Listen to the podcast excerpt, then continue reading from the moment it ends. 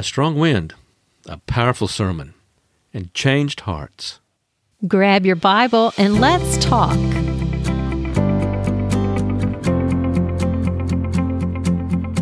Welcome to the Bible Glitter and Glue podcast, where Bible study and thought provoking conversation lead to creative teaching.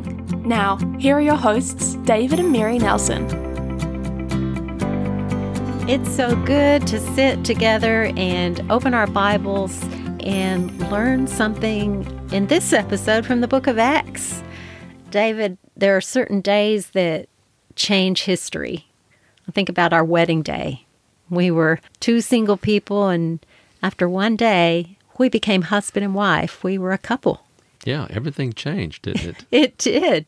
And the same way when we had our first child. We thought we were busy before that, but turns out you can get busier.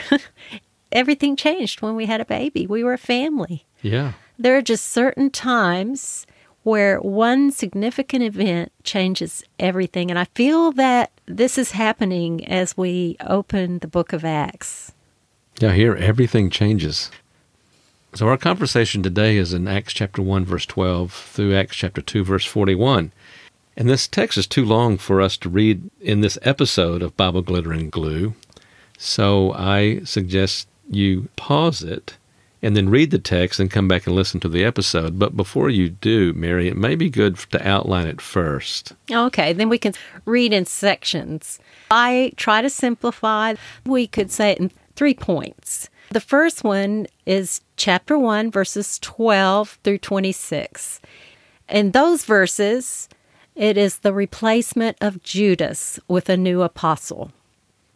And then we get into chapter 2. So, chapter 2, verses 1 through 13, the Spirit comes and rests upon the apostles.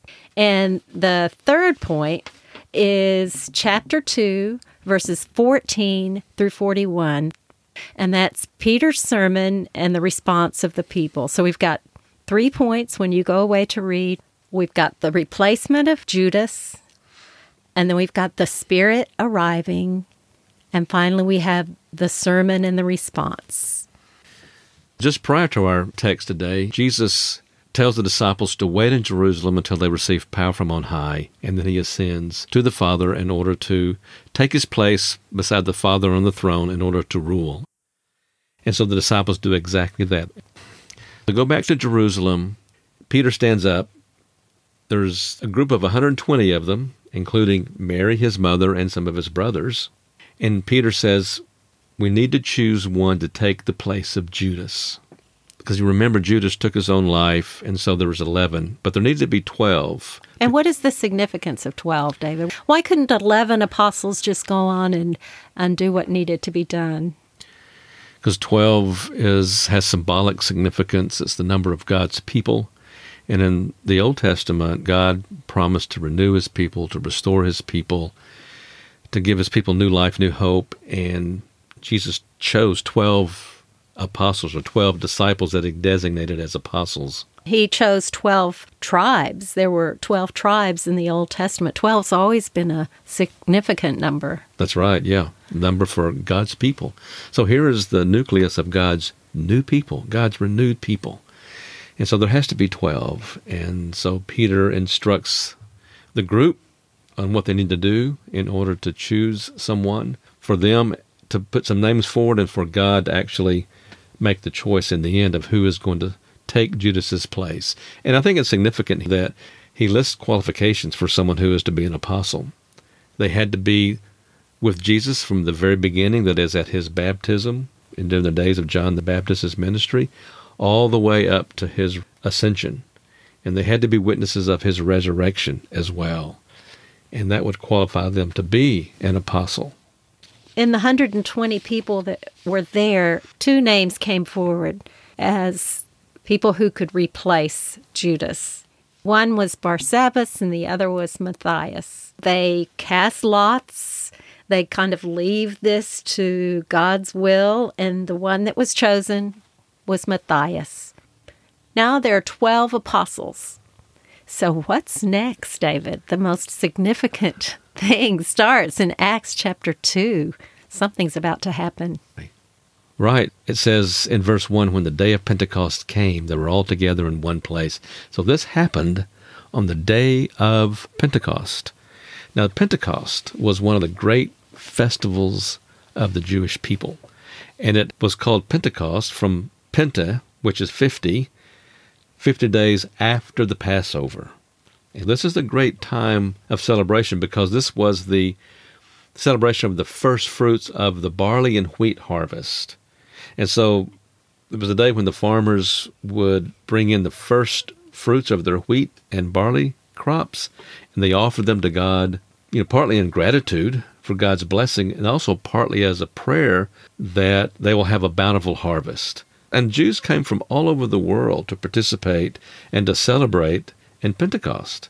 And there's another significant thing about Pentecost.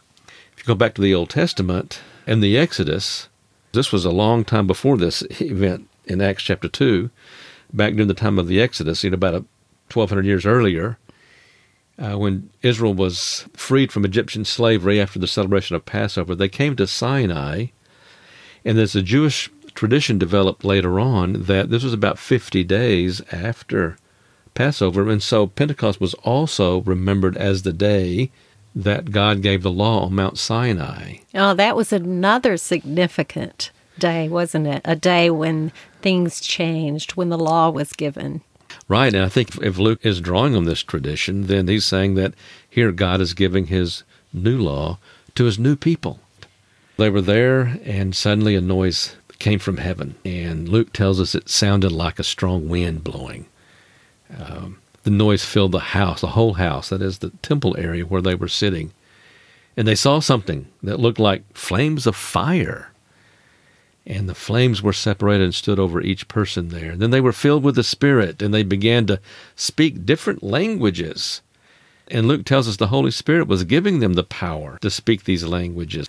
Some very significant and unusual things going on on this Pentecost. Right. So these 12 men, these apostles, have a very important role that Jesus had given them, and now the Spirit rests upon them and will give them power. But I find it really significant how the Spirit is described. How do you describe a spirit? I think back to Jesus when he was baptized, and the writer says that the Spirit descended upon him as a dove. So it's like a dove. I remember when Jesus was talking to Nicodemus, and he said, The Spirit is like the wind. You don't know where he comes from or where he goes. So, all of these, like a dove, like the wind, like fire, these are just attempts to describe the Spirit of God. When the Spirit of God is present, there is an experience of the Spirit. This wind, the sound as of a mighty wind, it wasn't a strong wind, but it's the sound of a mighty wind. And these flames of fire are all metaphors for the Spirit, as you mentioned, that trying to describe something that can't be really described. Wind and spirit is the same word in the Greek and it can be translated as spirit or it can be translated wind. I think Luke is also implying here that this spirit, this wind, this wind blowing, reminds us of, of Genesis chapter 1 and verse 2, where it says the Spirit of God was hovering over the waters, or the wind of God was hovering over the waters, and that begins the creation week when God created everything. And so he's like, this is new creation because the Spirit, when the Spirit is present, there is new creation. And there's other Old Testament prophetic texts that talk about the Spirit, the Spirit imparting new life. Like in Ezekiel chapter 37, verses 9 through 14, where God's people are promised to be given new life. And there's also the fire, and the fire is also reminiscent of the pillar of cloud that led the people of Israel in the wilderness after the Exodus. It guided them, but also it was a reminder of God's presence among them. The coming of the Spirit on Pentecost is the coming of God's presence and God's promised new life. This is all what was being experienced. This is the fulfillment of prophetic scripture, of God's redemptive purposes. And this new power upon men who had been with Jesus, who had followed Jesus, but had not seemed this strong and powerful before. These were men that were not particularly educated. You you have Peter who seemed to make a lot of mistakes in what he said and how he said it over and over. And yet something's different now. These men are speaking and not just speaking anything, they are speaking in languages different from their own. And people noticed because the crowd was mixed. There were Jews here from all over the world. And they came and they could hear these men speaking in their languages. Isn't that amazing? It is. Where do these men learn these languages? Well, there were many that were impressed that day by all of the languages being spoken, but then, of course, there were the scoffers, those that weren't sure this was real. They were making fun of the apostles. Some even said they were drunk. So many times in the past, Peter has said the wrong thing, but today is different. Today is significant. Peter stands up in front of this crowd and begins to preach. He starts out explaining, No, it's only nine o'clock in the morning. These men are not drunk. He goes on to say what a significant event this is. And here is this uneducated fisherman through the power of the Holy Spirit preaching a gospel sermon. There were people there from all of these different places speaking and hearing in all these different languages. And Peter goes on to quote from the prophet Joel and talking about how the Spirit is available to everyone. He talks about all kinds of people sons, daughters, old men, young men, servants, men, women. And in verse 20, it says, And then the great and glorious day of the Lord will come. Then anyone who asks the Lord for help will be saved. Today is that day. Doesn't matter who you are. God wants to rescue you. God wants to bring you in to be part of His people. And here are the 12 speaking these truths on this day, the day of Pentecost, a new beginning. Peter goes on in his sermon to explain more because the people here would have been talking about Jesus. Jesus, that one who claimed to be a king and was crucified. So Peter is going to address that. He gets right to that point after quoting Joel to uh, demonstrate that this is fulfillment of prophecy. This is happening now. This God's promise of the Spirit available to all, new life, new hope. And it's come through Jesus. He starts right in on Jesus and saying that you know this. They knew about Jesus, or many of them there did, because this is in Jerusalem.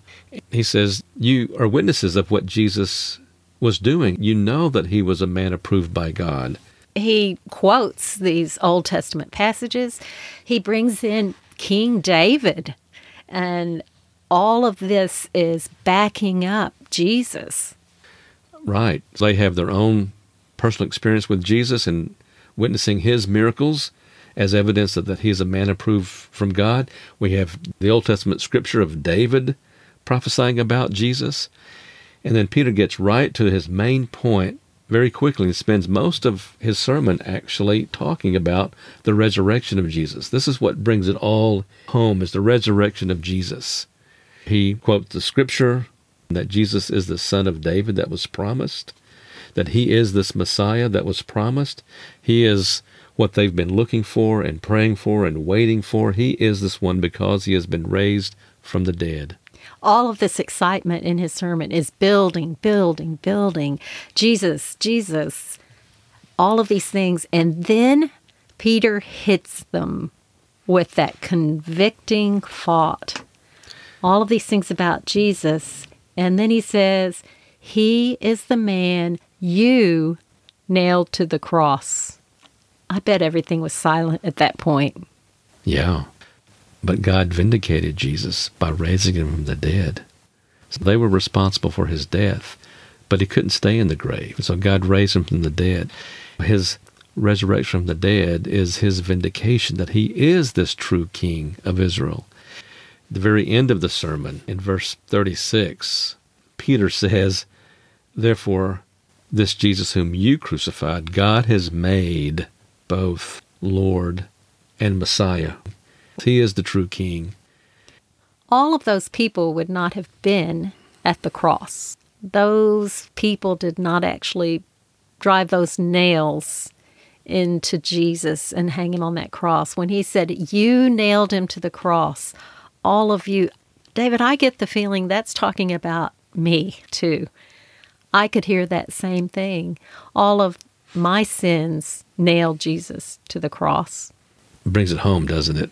It really does. Yeah. And that's the convicting. You can say all of these things about Jesus, but he died for our sins. Right. The conviction that these people felt, these people on this day felt, is the same conviction I think all of us feel when we are confronted with all that is Jesus, and then we hear that he died on the cross because of us, because of me. And I think I want to say, just like these people said that day, what am I going to do? What do I do about this? Yeah, I think the uh, International Children's Version has the phrase, they were sick at heart. In the original, it's a lot stronger than that. They were cut to the heart. It's like they were stabbed in the heart. It really hit home. That leaves you in a very hopeless situation because they said, What can we do? What should we do? And what a great question. What can we do? They wanted to do something about it. They didn't want to stay in that situation, that situation of hopelessness.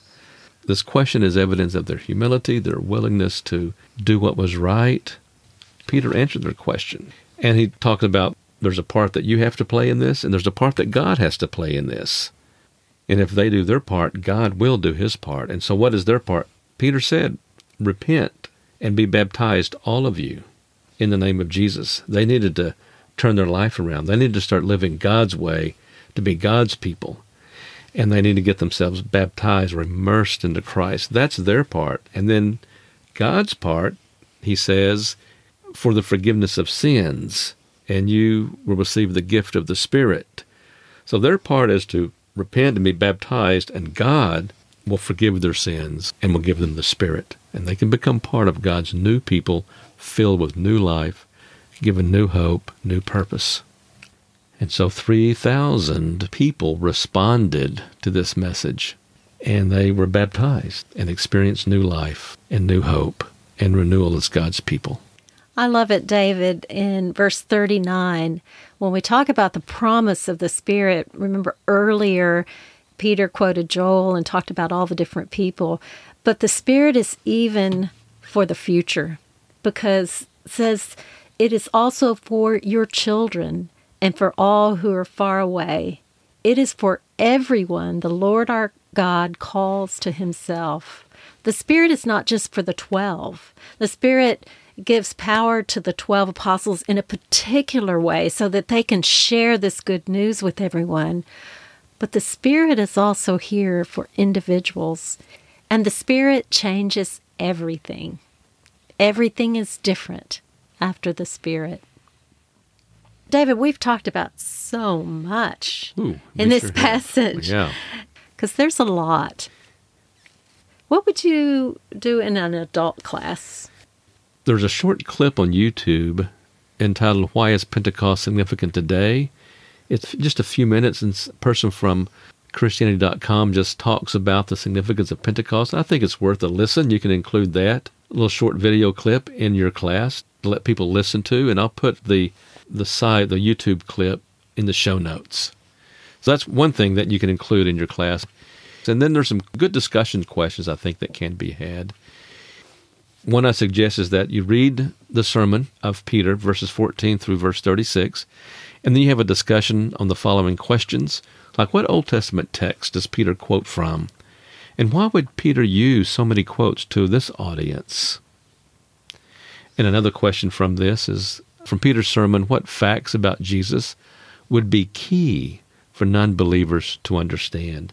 And just use the material in Acts 2 14 through 36 to answer that question, and have a discussion about it. And then the last question on this is what is significant about Peter's climatic conclusion in verse 36? And what implications do you see in this verse? So that's Peter's sermon. And there's some other questions I think that would be more personal questions that I think would be helpful in an adult class.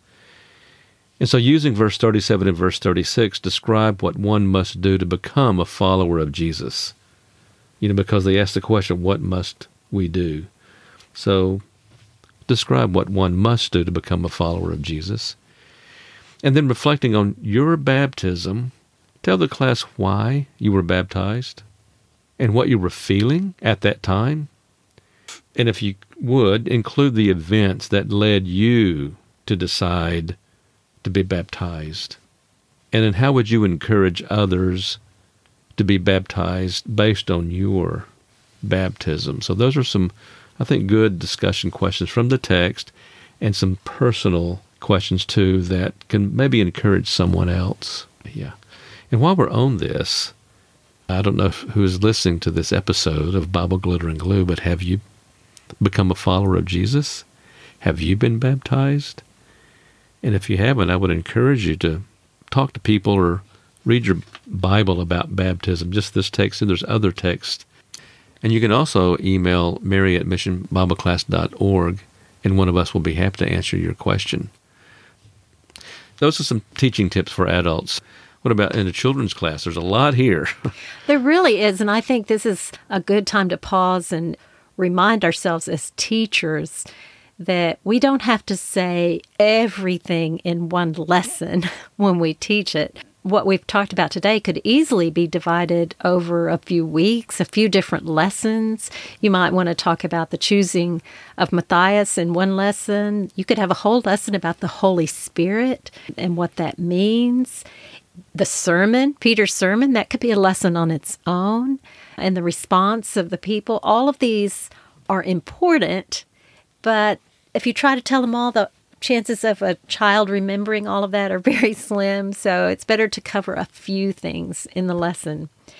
But I've got a few ideas, craft ideas.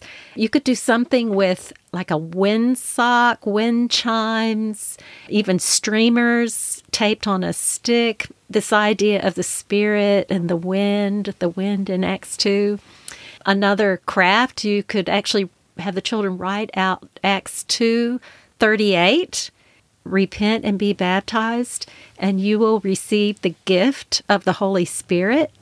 They can write that verse out and then wrap it up as a gift, and they can give that to someone as a verse. I have this idea of a way to tell the story using food. So let's see how this sounds to you. I think it would be a lot of fun to bring 12 cupcakes to class and set those on the table. So far, it sounds good. Yeah. And then as I talk about Judas, I would take one cupcake away, and we only have 11 left. I would get some, now we call them in New Zealand hundreds and thousands, but sprinkles, the little colorful sprinkles, I'd put a few of those on each cupcake so that we'd represent 120 of the people that were there with the apostles, 120 believers. And as I continued to tell the story, I'd get little candles and I'd put one on each of the 12 cupcakes.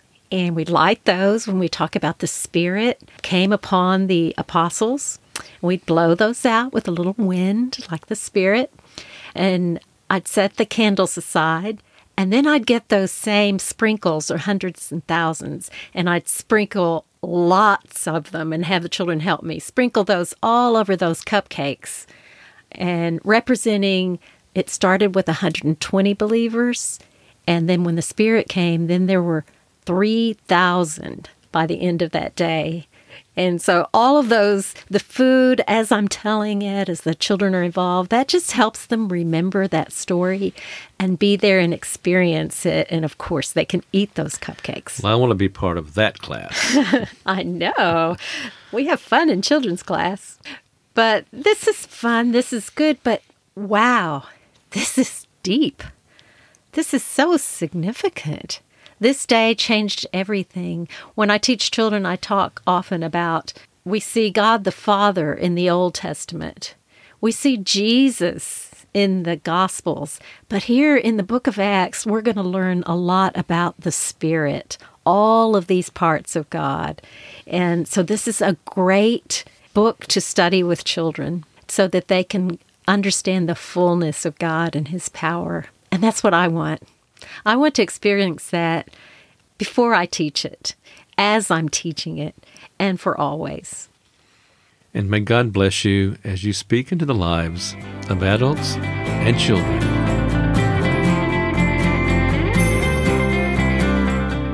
Thank you for listening to the Bible Glitter and Glue podcast. Subscribe now to listen to new weekly episodes and visit missionbibleclass.org for more free resources to help you share God's Word with children.